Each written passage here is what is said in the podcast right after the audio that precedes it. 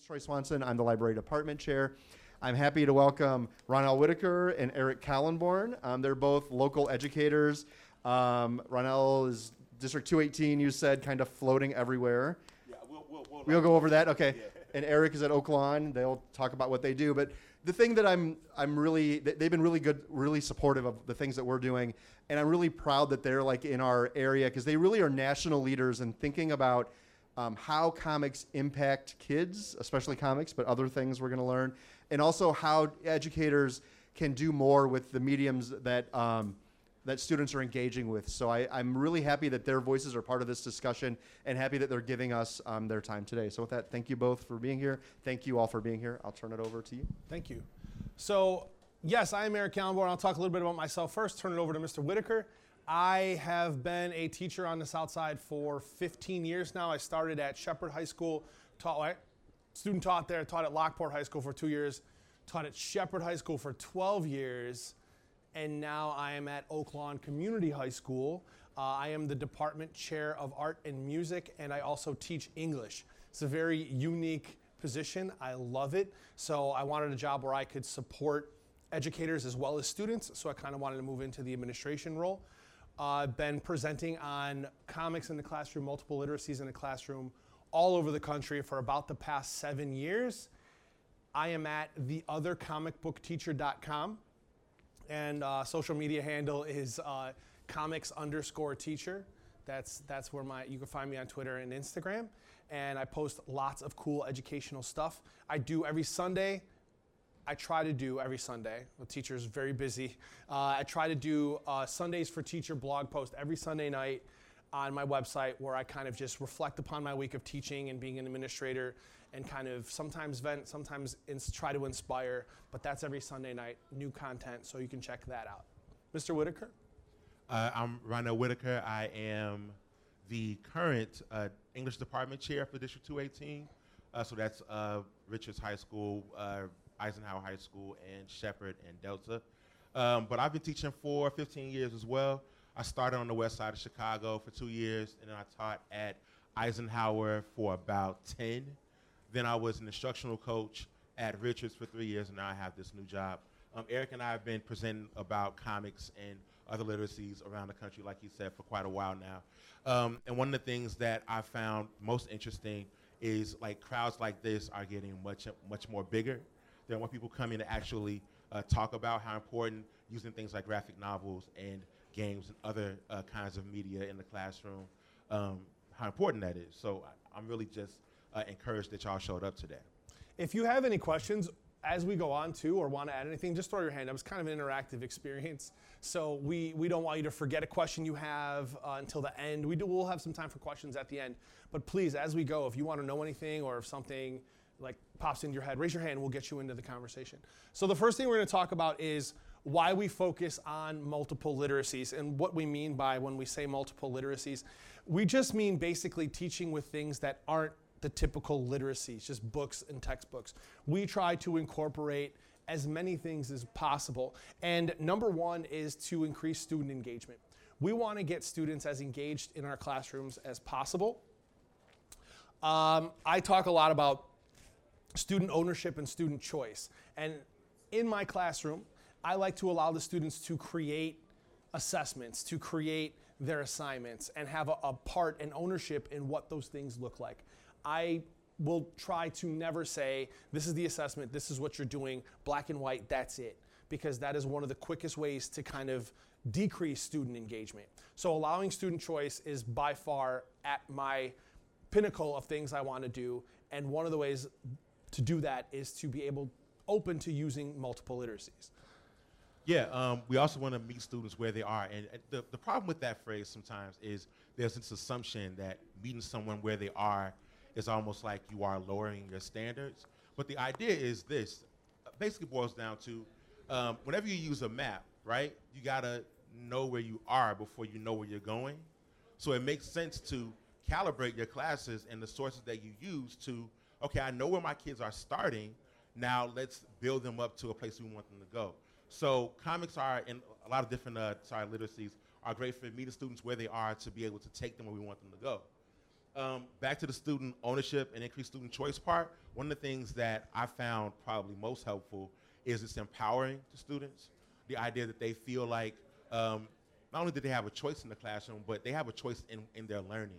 When students are aware of what they uh, are supposed to be learning, they have an idea about choosing where they want to go, it's a lot more um, likely that they'll actually buy into what you're trying to do. And not even buy in. I hate the term buy in. They'll commit to what you're asking them to commit to. So the idea that if I know that, you know, this is where I need to go and I have these multiple pathways to get there and it's not just this one way to get to that place, then it's easier for me to make the commitment to getting there with you as my teacher. And trying new technologies is also a really big push in in, in education these days. Uh, I have, we'll talk about this in a second when we get into like music and audio. I have podcasted in my classroom quite a bit in the past, and I've had a lot of success with that. But before I did that, I didn't know how to do that, right? Uh, whenever we try anything new, we don't know how to do it before we know how to do it. And with the help of friends, and, and Mr. Whitaker helped me a lot with that, kind of figure out how to do that. I was able to expand the technologies I use in my classroom. And it always looks good to an administration when you're the teacher kind of exploring with new technologies in the classroom.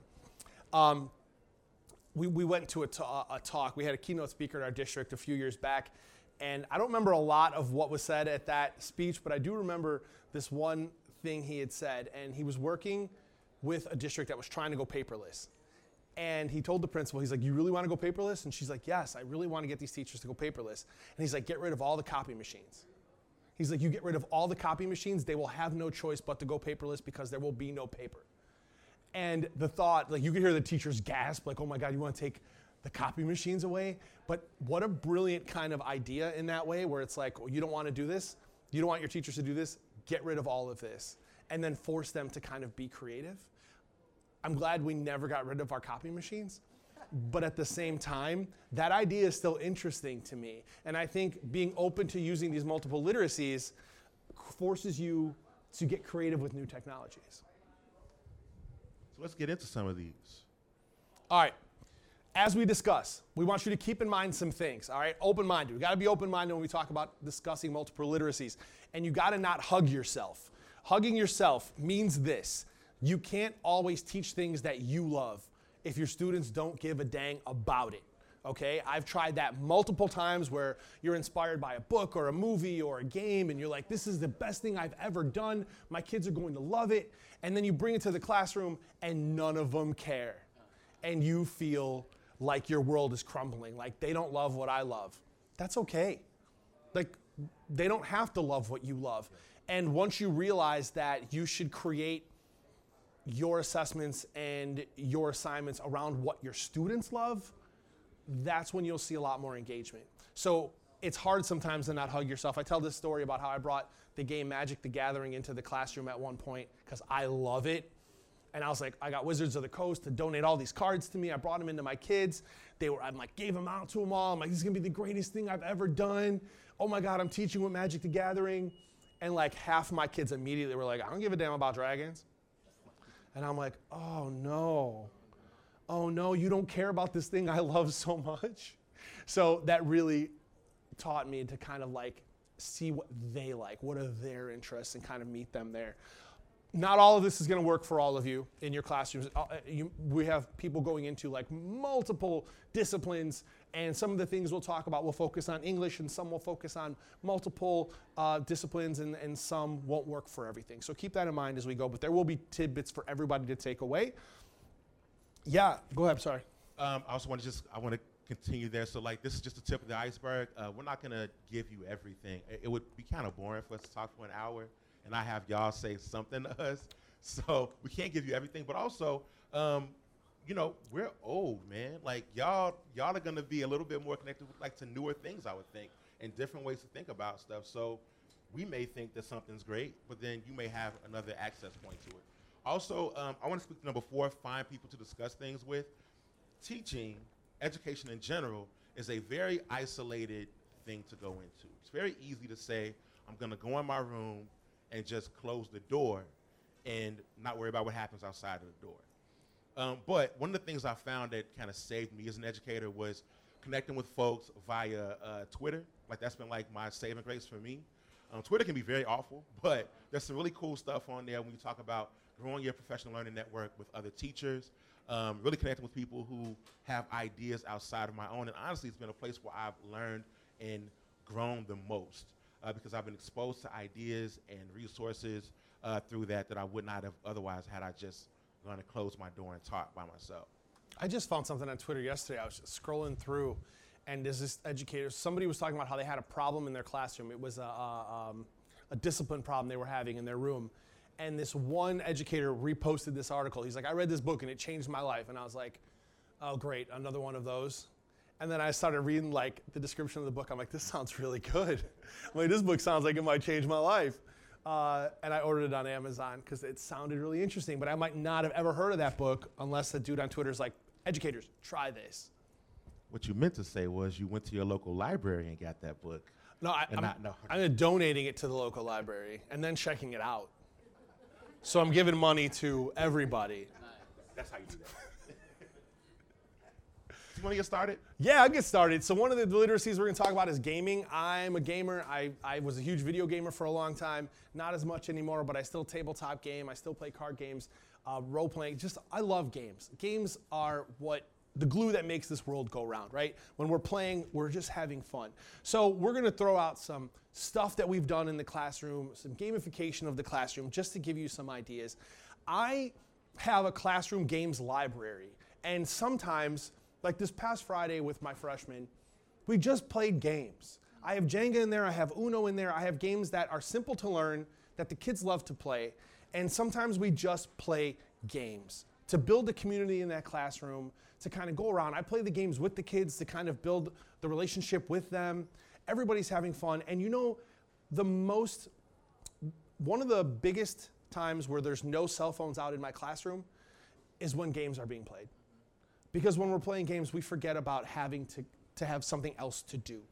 Uh, a group of 10 kids sitting around a table playing Uno, high school kids, and no phones out is a huge deal. And I find that that works amazingly. I have a blog post. If you, if you go to my website, like I said, theothercomicbookteacher.com, and just type in uh, top games or games, I have a blog post that I created that was like top five games you want to have in your classroom just for like enrichment purposes, or even you can work in educational purposes for those. But I, I wrote a blog about that. Video games, Ronell and I are going to talk about a couple kind of overarching things. Has anybody ever heard of Classcraft? Classcraft is, I haven't, you've heard of it? Did it work well?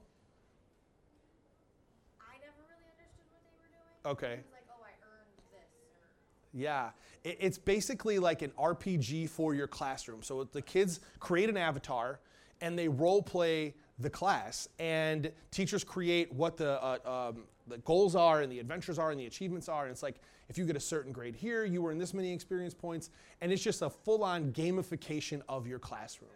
It takes time. Uh, anything good takes time, and you got to build in all of those lessons and what all of the point values are worth and special items are worth. And some of the kids may not like it because hugging yourself, right? Once again, based on our conversation, you know I'm kind of a nerd already, and you may have no interest in kind of creating this like role playing game for your classroom. But from what I've heard, people that have used it have had great success with just this full on gamification of their classroom. what it does is it capitalizes on some of the psychology behind like gaming, right? Like, so how many of us have any kind of like games on our phones? Like a few of us do, right? And one of the things that All you, of you do. Come on, let this is an open, this is a safe space. We all have a game on our phone.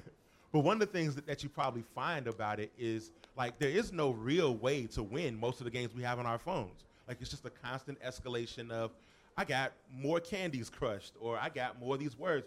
And there's really nothing you can win from it except from, from the idea that, that you just accomplished a thing, right?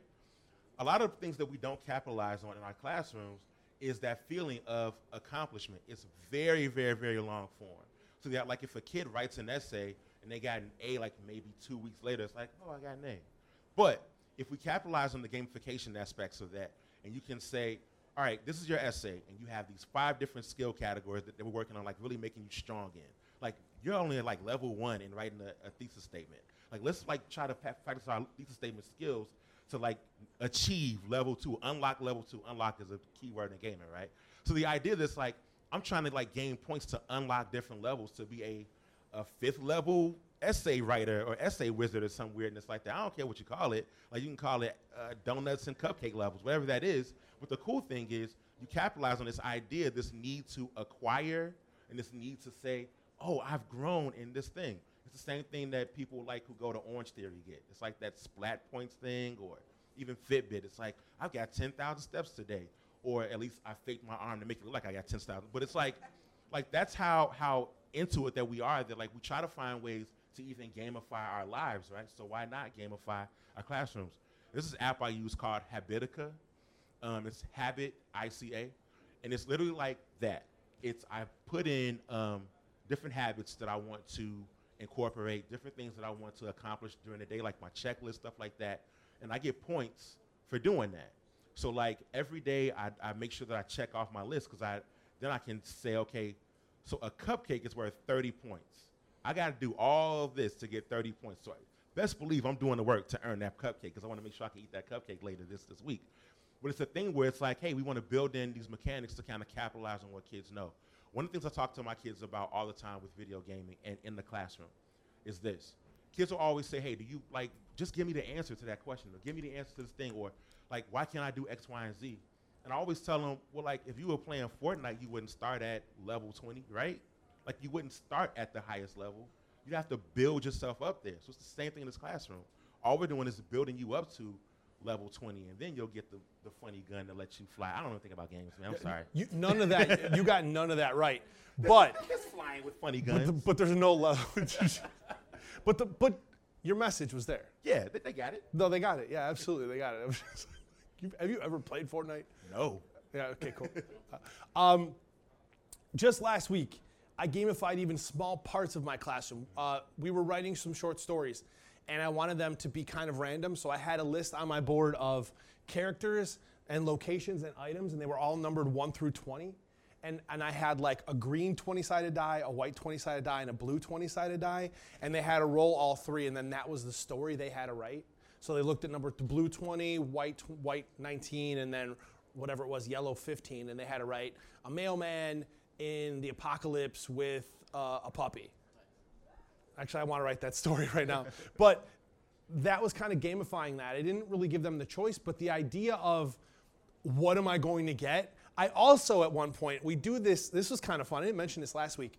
We do this um, vocabulary training software, and they have to do 60 minutes a week. And last year, I tried an experiment, and I gave there was uh, so it's 60 minutes, so an hour, and I gave the kids four 20-sided dice. Was five or five 20-sided dice, and I was like, you can take the 60 minutes, or you can roll all five of these dice and do the minutes that are on all the dice just to see how many of them would do it because they could get 100 minutes, right? And almost every single kid wanted to roll the dice instead of just take the 60 minutes. And half of them had to do more minutes than they would have done. Okay, one kid got like 14 minutes and he just celebrated like crazy. But this idea of just the I, wanting to try something new and taking that risk, there's a lot about that sort of chance we can work in that just adds a layer of interest into the classroom as well. Any questions about any of Any this stuff? questions or comments about games? Maybe? Okay, yeah, please do. Because we're getting into music Yeah. And audio. So do you wanna you wanna jump Yeah. off on this one? The first thing I want to start off with, um, one of the things I learned like later as a teacher, which kind of sucks, is like now I'm not in the classroom as much anymore, is using music as a way to manage um, behavior and movement in my classroom. So like one of the things I started doing towards the end of the year or towards the end of my time in class, um, I would have music playing during passing periods, so that when kids come into the classroom, there's a song already playing. And here's the funniest thing that happened with that. So like they come in, they you know be talking to their friends, and they you know whatever that they want to do when they come into the classroom. A lot of y'all are like not too far removed from high school, and then they didn't even listen for the bell. Like once the song was over and it was quiet, they knew it was time to get to work. It was like this weird Pavlovian thing that kind of built into them, like, oh, the song is over. That must mean it's time to listen to Mr. Whitaker now. And it was like kind of weird at first when they were quiet. I was like, oh, I, I guess I have to start teaching now. But it was cool because normally after the bell rang, it would be, all right, everybody quiet down, let's get to work. But like now, that little music cue in the background helps. So then I started to think like, well, how else could I use music as like a, a timing cue? So I started, instead of using like um, a timer, like a watch on the, the screen, I would just have like four, five, six, seven minute songs. I would just let those play. And then again, when the song is over, the kids knew like, oh, it's time to like we're done discussing, or it's time to transition to the next um, group. Something just as simple as that. And then I started to like like up the ante even more. So I said, okay, what would happen if like I found a way to let kids pick the music, right? So I started to build in some of that gamification stuff where it was like, all right, if you got X amount of points on the quiz, then you get to pick our playlist for the week. And then those kids could like come in every day knowing that like the music that they picked was playing, and it was like a nice buy-in or commitment into what we're doing in the class, and it was easy. It was I didn't have to do anything simple or uh, dumb except like sign up for a Spotify account and just start playing music, and uh, it was one of those things that was I think that really changed the way my, my class was managed after that. You didn't check your CDs out from the library? No, no. What I would do was I would actually buy a hard drive full of MP3s and then donate that to. Is that how that works? That's No? how it works. That's Okay. exactly how it works. Um, what about podcasting? You do something really cool with podcasting. Yeah, podcasting. I, I got into it because um, I wanted to try to create. I had this idea. I taught AP language a few years back, and I wanted to create a podcast where it was like the kids doing a. The idea came from the kids doing a Socratic seminar discussing a prompt from the College Board from the AP language test in Socratic seminar, just talking about it. And I was like, this is a podcast. Like, Socratic seminars are just podcasts. So I had this idea that I was going to create uh, a, a- YouTube channel, and I did. It's called The Ape for AP English. And I had my friend draw this cool ape logo holding an English book. And we started recording kids talking about AP prompts. And we recorded it, and then I would edit it. And by edited, I basically mean I would I got some. My friend makes music, so he created like an intro song and an outro song for me. Real simple music, kind of lo-fi hip hop stuff. I talked over the intro. I was like, "Hey, thanks for coming, or thanks for listening. Uh, today, these are my students talking about the 2015 AP language prompt, the you know Socratic or the uh, locavore essay, blah blah blah blah blah." And then I introduced my kids, and then I would just have them talking about it in there, and then I would have a small outro, and everyone was like 35 to 45 minutes. But what I found was the kids liked listening to it, but more than that, other teachers from other schools were interested to hear what others how other kids were talking about these AP language prompts and it wasn't hard to do. So I started making podcasting be an option for assessment. So in my film I taught a film and lit class for like 3 years. Instead of writing an essay, the kids could do a podcast about a particular film topic. And they had to create the questions first. So they had 10 questions that they were going to talk about. They had to write out their answers to those 10 questions. So there was that writing component. And then they recorded a 35 to 45 minute podcast using those questions, and I would host. So I would host the podcast, and the kids would all contribute to their podcast, and their grade would basically be maybe 25% on their written questions and then 75% on their performance on the did they contribute enough? Were they responding to the other people on the podcast with them? And it worked fantastically. The kids were totally into it. They were like can we do like blogs? Can we do vlogs? I'm like no slow down. I'm like i'm just figuring out the audio stuff. We'll get to video at another time. But those were still one of the most interesting engaging assignments i had ever done. And and you can get all the computers you basically get uh, in these schools will can record really good audio now, and you can get a really nice mic that can sit in the middle of a table and record everybody for relatively cheap now, maybe like 50 bucks for like a really good microphone. You can just use your phone, honestly. Like there are people who full on use their phones for podcasts now. Like we have such access to being publishers and creators that it feels like we're doing our kids a disservice by not allowing them to do that. If I can just interrupt and give a quick commercial, since we have Moraine Valley students in the audience, our library checks out podcast kits. They're little backpacks that have a nice MP3 recorder and four microphones. And our library also will host student podcasts for you.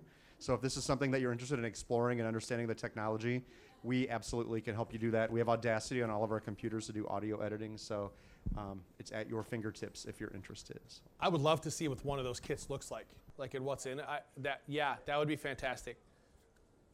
Um, one of the things that I we talked about with podcasting too is the idea that you whatever essay or whatever um, you know project rubric you were going to use for like a written or a physical one, you can apply that to an audio podcast. So if like when I when I would have kids do podcasts, the essay rubric was the same. Like the kids just had to hit each one of those standards, um, and it wasn't difficult to grade them at all. I mean, not the grade to the end all be all, but the ability to, to tell them where they were on those skills was pretty easy. Um, And what's the like? If you think about it, a podcast. If you're like, yeah, but they're not writing. Are they writing? Well, what's the difference if somebody records a podcast in the classroom or just does a text or speak to text? Like that's the same thing, right? So if I'm sitting in front of my computer with some awesome voice recognition software and I'm speaking my essay and it's typing it, that's kind of what I'm doing when I'm discussing the essay. Uh, and what I've found too as well, when students speak about their work, it sounds better than their writing is. We, we, because when we write, we tend to have this thing where we try to sound smarter than we are. Like we all do it. So it sounds weird. You're like, this sentence doesn't sound right. I don't know how to fix it. Submit. But if we're, but uh, so whenever I see that and I ask a student, well, what did you mean here? Well, I meant that the protagonist was having a hard time because uh, this person was blah blah. I'm like, that sounds great. Write that. Yeah, but just write that. And if you have a hard time, record it and then transcribe what you what you said. So the audio there helps a lot of us become better writers. um, outside of an English class, one of the things I found when I would tell people about using uh, music as a gateway or hook for the intended learning, um, it's very easy if you are like a math, biology, uh, gym, all these disparate like or, or, uh, disciplines. You could use a song or a audio clip as a way to hook kids into what the topic of the day was. So it could be very simply like if you're going to be discussing something around, you know, a historic event, I mean, there are songs for everything. I mean, literally, there's even if it's like tangentially, you can find a thing that hooks them into that. Um, there are people with we, we have a a book that we teach in our district now that I brought in called My Friend Dahmer. It's about Jeffrey. Do y'all know who Jeffrey Dahmer is? Okay, so if you don't know who he is, Google him. He ate people. So Jeffrey Dahmer, Jeffrey Dahmer, like we have this comic book that we use in our in our, our classes, and one one of our teachers brought in a Katy Perry song where she mentions Jeffrey Dahmer, which is like crazy, but like it was a way to get her kids hooked into the idea of what they were going to be talking about. And again, it could have nothing to do with what you're, what you're doing that day, or it could be very close. And you just use it as a way to get kids just get their brains primed for the work of the day. Really easy way to do that. Ah, film. Okay, so before we kick off this, I got a short clip to show. So hopefully I can uh, get this working here. Yay. Some of you may have seen this before. If not, I want to kick this off here.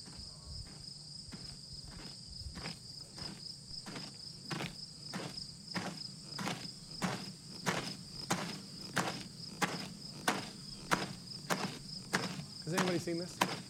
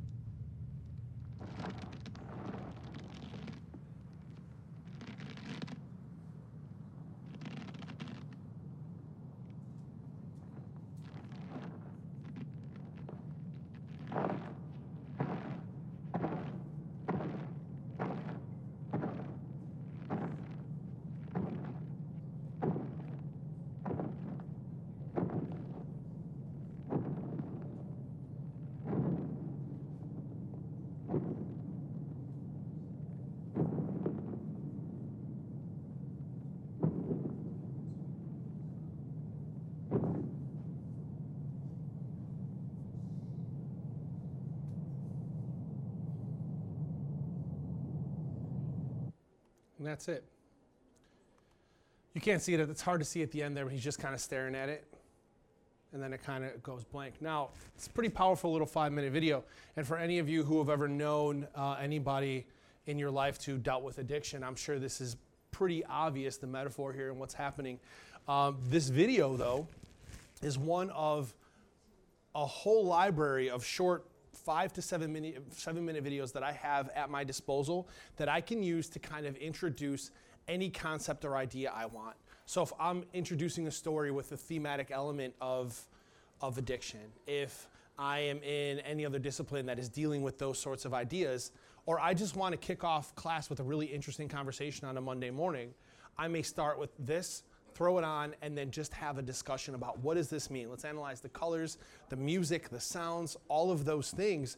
Because in this age, video, little short video clips like this that are that engaging still work to capture student interest. They still do. Now, granted, we're fighting with screens on the daily, right? What we have to show has to be more engaging than the cell phone, which is really hard because on this thing, you have everything, right? Why do I care about what you're saying when everything in the world is right here? And that, unfortunately, is a struggle. So, to be able to have these kind of cool little videos to show really helps. One of the ways I like to incorporate film in my class is, again, I'm all about making people producers and not just consumers. So the idea that kids can create these same types of things, I think is fascinating to me. Um, one of the easiest ways to incorporate film in your classroom is to give a kid the opportunity to make their own film to demonstrate their learning. So it could be as simple as an interview project. Um, I like to have kids do process videos, though, just the idea of like how to do something. And then here's the tricky part about being a teacher that's really cool. If you trick kids into making process videos about how to do something, then guess what you have to be able to use next year in your classroom? Videos to show someone how to do something. Because you had kids do the work for you. But also they have examples of like what to look forward to. What I found is kids will look at that work and either find a way to either adapt it themselves or to make it better for someone else again.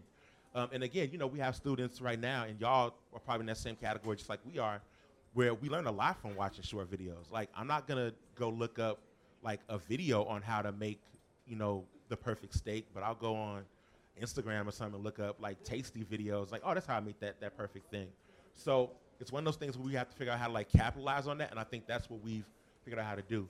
In our district, and I think both our districts, we are one to one with iPads.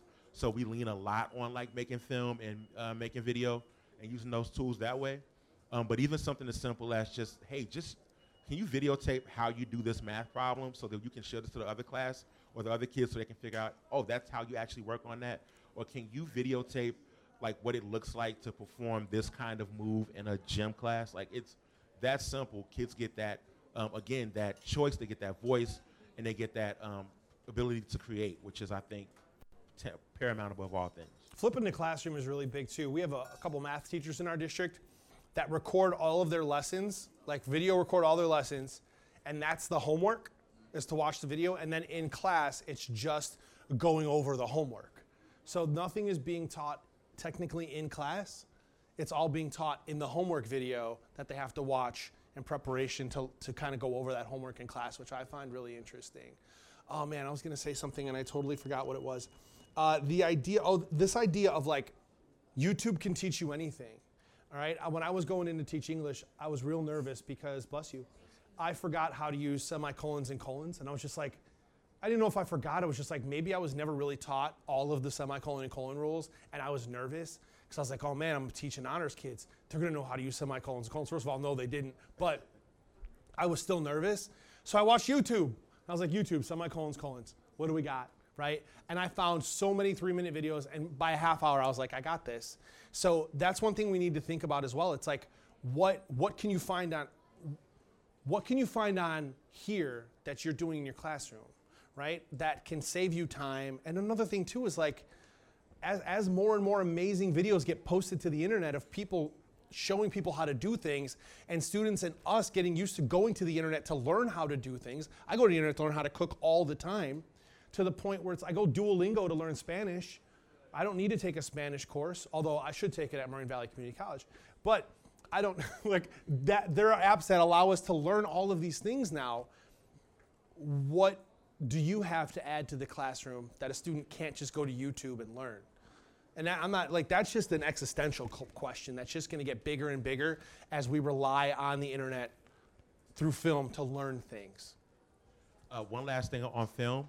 Uh, if you are someone who wants to use film in your class, I want to free you of one obligation. You don't have to show the whole movie. You don't have to do that. Like, if there's literally five minutes of that thing that you want those kids to get, then just show the five minutes. They'll get over it. It'll be fine. You don't have to spend three days on a movie where really all you cared about was five minutes of that. So there's free yourself from some of those obligations. Like even with with books, there's a thing where like people feel like I got to teach the whole novel. Like no, you don't. I mean, what about this one part that's really great? Teach that, and then you can get, get your- yourself the freedom to do other things beyond that too. Students will be upset though. I showed the opening. One of the best, I think. I'm a big horror movie fan. For any of you who like horror movies, the the best PG-13 horror movie of all time is The Ring. Like I think that movie is like for a PG-13 horror movie, it's scary, it's brilliant.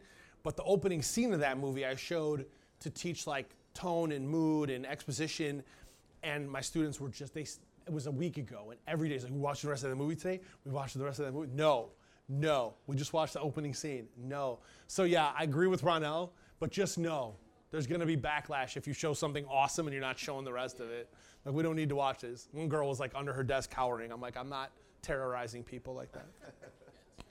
It's pretty scary. Oh, comics. This is where we made our big bucks. And by that I mean no money, but Hey, we? this, if we did, if we did make money, this all of our presentation when we started presenting uh, nationally about pop culture in the classroom, comics was our bread and butter, and it still really is. The idea of comics and graphic novel in the classroom has just become more important and bigger in the years, right?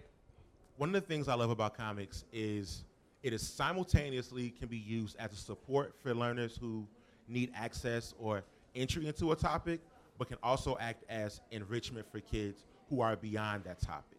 So one of my favorite examples is I taught in what is primarily ta- uh, called like the at-risk uh, population in, in- at our school. And one of the first books I used with my kids to teach a ton of the different literary devices was Ultimate Spider-Man.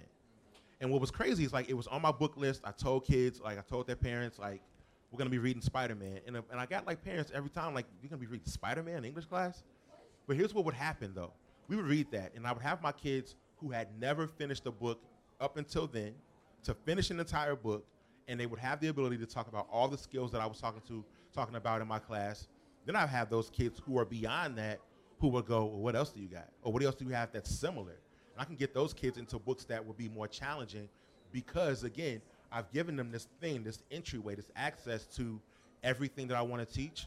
And if we take away anything else from us at all from this presentation, the number one thing that you should take away from all these things that we talked about is that all they really do is give learners access to your classroom. And that's the key thing that every kid needs. They need access to learn what you are trying to give them.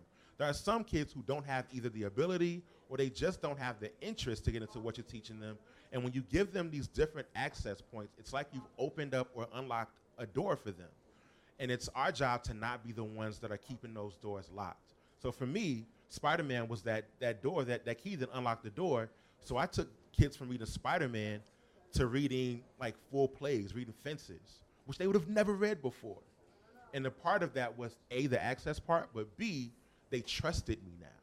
Because it was like, oh, well, Mr. Whitaker gives us cool stuff to read, so of course whatever else he puts in front of us is cool, right? I mean, that wasn't true. But they were willing to give me the benefit of the doubt. It was like, okay, well, this one isn't cool, but the next one's gonna be cool because Spider-Man was cool. So it's one of those things that we use as a way to kind of really get kids that access to our materials. I, this is a, we could talk for three hours about comics in the classroom. So just to give you a couple bullet points from my perspective, one, multidiscipline. It's like so many people who grew up, like grew up with us, who were into art and drawing. Those people are now making amazing graphic novels in all disciplines: science, math, social studies, all of these things. So if you want a graphic novel to teach in a particular discipline, it exists. And if it doesn't exist, somebody's currently making it. So whatever you teach, whatever you plan on teaching, the material is there for all age levels, and you can contact us and we can help you find specific titles if you need to. The second thing, there are amazing graphic novel adaptations of classic pieces of literature. And this is a fight that we get into sometimes, less and less as the years go on. But people don't like when we say that you can read a graphic novel of this particular literary book instead of the book. You kind of can. First of all, Shakespeare, like we say all the time, wasn't meant to be read. Shakespeare was meant to be watched, right? Shakespeare didn't write those plays for people to read in classrooms. He wrote them so actors could perform them. Those weren't meant for readers, they were meant for actors. So a graphic novel is the perfect medium to read Shakespeare because you're watching the play. I'll just say that right off the bat. Uh, that number one. Secondly, I I'm an English teacher, but I will tell you this right now I would never read Moby Dick. It's 800 pages. I'm not reading Moby Dick. But I read the graphic novel from Dark Horse Comics because I'm like, I want to know this story. I read the Moby Dick graphic novel. Is that it? Oh, it's Macbeth. So I read Moby Dick, and it took me an hour and a half to get through the graphic novel. And then I'm like, I wonder how well I understood that. I liked it. So I went to SparkNotes and I took the quiz, that like the comprehension quiz on SparkNotes to see how well I got it. I got an 80% on the quiz. I don't even know if I would have gotten 80% on that quiz if I read the 800 page book. I don't know. I probably would have like as some of us do, just been like my mind would have been spacing out as I was on page like 700.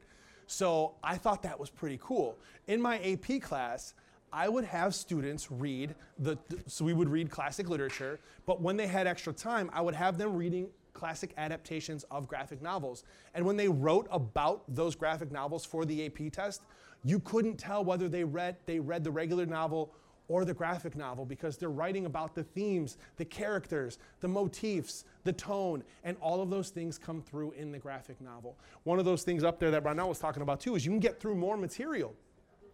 So instead of just reading maybe in an AP Lit class for a semester five novels, maybe I read three and then five graphic novels. So the kids are getting through eight titles in a semester instead of five there's just ways you can kind of do that. This is where I lean on my library a lot too, uh, because I could only have so many books in my classroom, but I'm really familiar with my, my library's graphic novel collection. So I'll take the kids down there and we just explore it. And I've read a lot of the books down there, so I can be a person to help them. Another thing, if you are looking for somebody to offer titles, find somebody in your life that reads comics and graphic novels. Ronell and I are lucky to know a lot of people that read a lot of comics and graphic novels. So we're texting each other all the time. You need to read this book. You need to order this book. And we read those because we have our little cohort of graphic novel readers. whatever you are into, surround yourself with people that are also into those things, and then you will expand your learning network there. I want to talk about a key word that he just said. He said readers. Here's the thing. Uh, I had a parent, a very well-meaning parent, who saw that I was giving kids, you know, things like Spider-Man, and she got a book to give to her sixth grader who was coming into our school soon. She gave that sixth grader Watchmen. Now, what that tells me about that parent is she didn't read that book because the sixth grader has no business reading that book at all. So you need to make sure that any book, don't make the assumption that a book is easy because it's a graphic novel, and don't make an assumption that a book is um, good for a certain age group because it's a graphic novel, because there are books that certain age groups should not be reading. So you should read a book before you put it in front of your students. I also want to say real fast, kind of like speaking to some of those points. Um, one of the things I found with graphic novels, at least in, in my experience, there are some teachers who will say things like, well, I don't want kids to read graphic novels because they're dessert reading, and I want you to read like a more challenging book. There's a couple fallacies happening there. One is that they're saying that a graphic novel isn't challenging, which when you think about it, a graphic novel, you have to exercise multiple kinds of literacy to even be able to read it. You got to read images, you got to read text. In some cases, you have to read things like facial expressions. Like there's a ton of different literacies happening. So it is challenging. But secondly, what you've done effectively is if you tell a kid that uh, one kind of book is dessert reading, even if it's not a comic book, even if it's just a book they like reading, then what you've communicated to them is in my class, we don't read fun stuff. We don't read stuff that you like to read. So, ergo, any connection you're going to make with reading in school is that reading in school is terrible. So, what I've gotten a lot of kids in my classes now are kids who've been beaten down by the idea that anything a teacher gives me is not going to be good. I'm not going to enjoy it. I'm not going to get anything from it. Anything I want to read, I'll like, but and that's if I still want to read anything. So I think that's one of the things we're trying to fight back with with this multiple literacy idea is the idea that we can't denigrate things uh, and still expect our kids to commit to what we want them to learn. So we got to be really clear about it. And that's an instance where you can hug yourself a little bit. We're talking going back to this idea of hugging yourself. Because Ronell, when he introduced Ultimate Spider Man to that class, some of those kids might not have been into superhero books at the time, but that was still more interesting than maybe what would have been given to them somewhere else. So they're like, all right, this is interesting. And then it kind of hooked them into other things. So you got to pick your battles when you hug yourself, but sometimes if it's so different than what kids have experienced, it can work amazingly. And there's a, so many like talk about like social emotional learning. If you're going into education right now, like the SEL is massively popular, uh, and you will hear social emotional learning and the importance of it all over the place. There are so many amazing graphic novels, mostly nonfiction, a lot of memoirs, where people are talking about their experiences growing up in X, Y, and Z. That's another thing too. Not only multidiscipline, but any walk of life you want there's a graphic novel nonfiction that is an amazing book. Yeah, going back to making kids creators and not just consumers, um, you can have kids use comics to explore some SEL topics, really any topic. We read this comic called Something Terrible. It's a 28 page comic. Uh, you can get it online actually for free, I think, still. Um, and it's about this uh, comic artist who used comics to deal with uh, his past as being a sexual abuse survivor. Um, I taught my kids how to make comics just using Keynote and taking pictures of themselves and being able to put word bubbles on, on those. And again, kids were able to kind of communicate their own stories in a medium that they felt was more accessible to them than, say, writing an 800 page novel. Yep. So speaking of that, um, I'm I used to be a, an instructional coach, um, and one of the things that I was really invested in is this thing called the four C's. All right, and the four C's comes from a really dumb thing. It, it's supposed to be the, the four C's of 21st century learning. Okay, here's why that's dumb. Because it was created in the 21st century, so duh. Just just say learning. It's all good. So here are the four things that they kind of identified, that experts have identified as four skills that kids need to be stronger in in order to be um, successful outside of high school and outside of college even. So critical thinking, that's obvious, right? Uh, creativity is one that's on there, and it's, it's kind of tough to teach that, but it's one of those things that they want us to focus on. Uh, collaborating with one another and communication. If you think about all of the areas that we talked about, everything we talked about kind of falls under at least one of those areas. The point is giving kids the opportunity to practice all four of those areas so that when they get out of school, they'll be able to apply that in their everyday lives. So we like went straight like bell to bell kind of, but we do have time for questions. If anybody has any questions or comments? When it comes to assessment in the classroom, you also try to oh, gamify that, like quizzes? Do you also do like multiple choice, like virtual gaming? Yeah, I mean the easy easy way to do that would be stuff like you know Kahoot, Quizlet. Those are really fun. Quizlet's actually Quizlet Live is actually really fun. Um, it's free for the most part, Quizlet Live, uh, and it's it's it's cool. It's kind of a, a good like not only a review way to, to, to like learn, but also a way to like check where kids' understanding is, and you get like uh, data back from that too. But then there's also like Eric talked about, you can build in those mechanics where um, I've had teachers who do something as simple as like have three different cars on the board, and you know throughout the year they track progress of three different groups, and that's so, as those cars reach the end of the board, like the car that gets the furthest gets like some prize or something like that. Um, as we move into things like standards-based grading, I think gamification is going to be really, really interesting because standards allow us to say to show progress in specific skills, and you can easily gamify standard uh, progressions. I tend to gamifying assessments. I haven't really dipped my toe into that very much. I do the the student choice where the students are, I have them create their own assessments. Like we work together to create what they want to do for their final assessments, and then we also create like how they want to be graded on that. So I offer student choice in a lot of that. But we were at a gamification conference last last summer, and there was this teacher, it was a college professor though, and I don't know how much you can get away with this in like high school and middle school, but he gamified his entire final, and it was basically like the students in the class came into a room, and it was almost like an escape room, and they had no idea what was going on, and they had to figure out what he wanted them to figure out and he was videotaping all of it taking notes on how they the things they said and the things they did and how well it related to the things they learned that semester.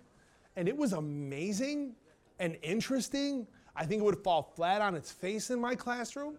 I think if i just my kids came into my classroom and there was like this this giant tower with like drawers and, and panels and symbols on it they'd be they'd just sit down and go on their phones like i don't think they would try to engage with it but that idea of just like creating an escape room, watching what happens, and then monitoring to see if they use the things they learned that semester is just next level. It's They- next they level. They ended up at his house for dinner. The ones who like figured it out, who passed the final, they ended up at his house for dinner. And the ones who didn't figure it out, they didn't do so well. So like I'm nowhere near there, but I, I would love to incorporate more gamification into assessments, final like big unit assessments. Although you do in, in schools a lot of the time too, you do run into the wall of if you're teaching English one or Algebra two, you all have to do the same assessments like per district standards, and then you kind of have to fight back to hopefully break out of that a little bit. But that's also um, a barrier we see a lot in education. Anybody else? Questions, thoughts? You want to share something? Is there anybody out here who has done something or seen something that worked that they'd like to share with the group? My son, uh, he loves comics. He's nine, and he loves writing comics. And uh, I mean, he's probably written. So he was up at six this morning because two of his friends want a copy of his latest one. So he was up this morning trying. to Drawing copies? Yes. Oh man. But what I love about it is the process that he's going through, and as as in elementary, and, and the, I mean, he really takes his time, and he's really coming up with the characters, and he's coming up with them before he puts them on paper, which to me, for a nine-year-old, is, is kind of high level to, to think I'm not just going to start writing, I'm going to think this through. So so I do appreciate the graphic novels and and how involved they are with kids right now. Yeah. I think there's a lot to be said for them, um, really at any age level, um, is what I'm learning. Cool. As I. As a parent, I'm not even in the classroom, I mean, I teach here, but uh, it, it's really amazing what he's doing. That's really He's got all these kids doing it, and so they're creating characters, and um, so it's kind of fun to watch and see. So it's, to me, kind of a game, kind of, a- but it is all of that, and that's, that's what I thought of when you put that up there.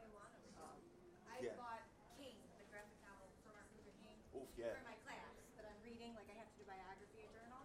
And my nephew at my house, just he's like, "Can I have that when you're done with it?" Just he wants it. Yeah. I said, "Sure." I bought it. I'm gonna be done with it. He didn't even know what it was who it was about. He just saw that it was. A comic Yeah. and got excited. Cool. Well, thank you all. We're we're past news, and thank you all for coming. If you Yeah, thank you. if you have any questions or want to talk to us about anything, we'll be around for a couple minutes. Come on up, and we appreciate you being here. Thank you.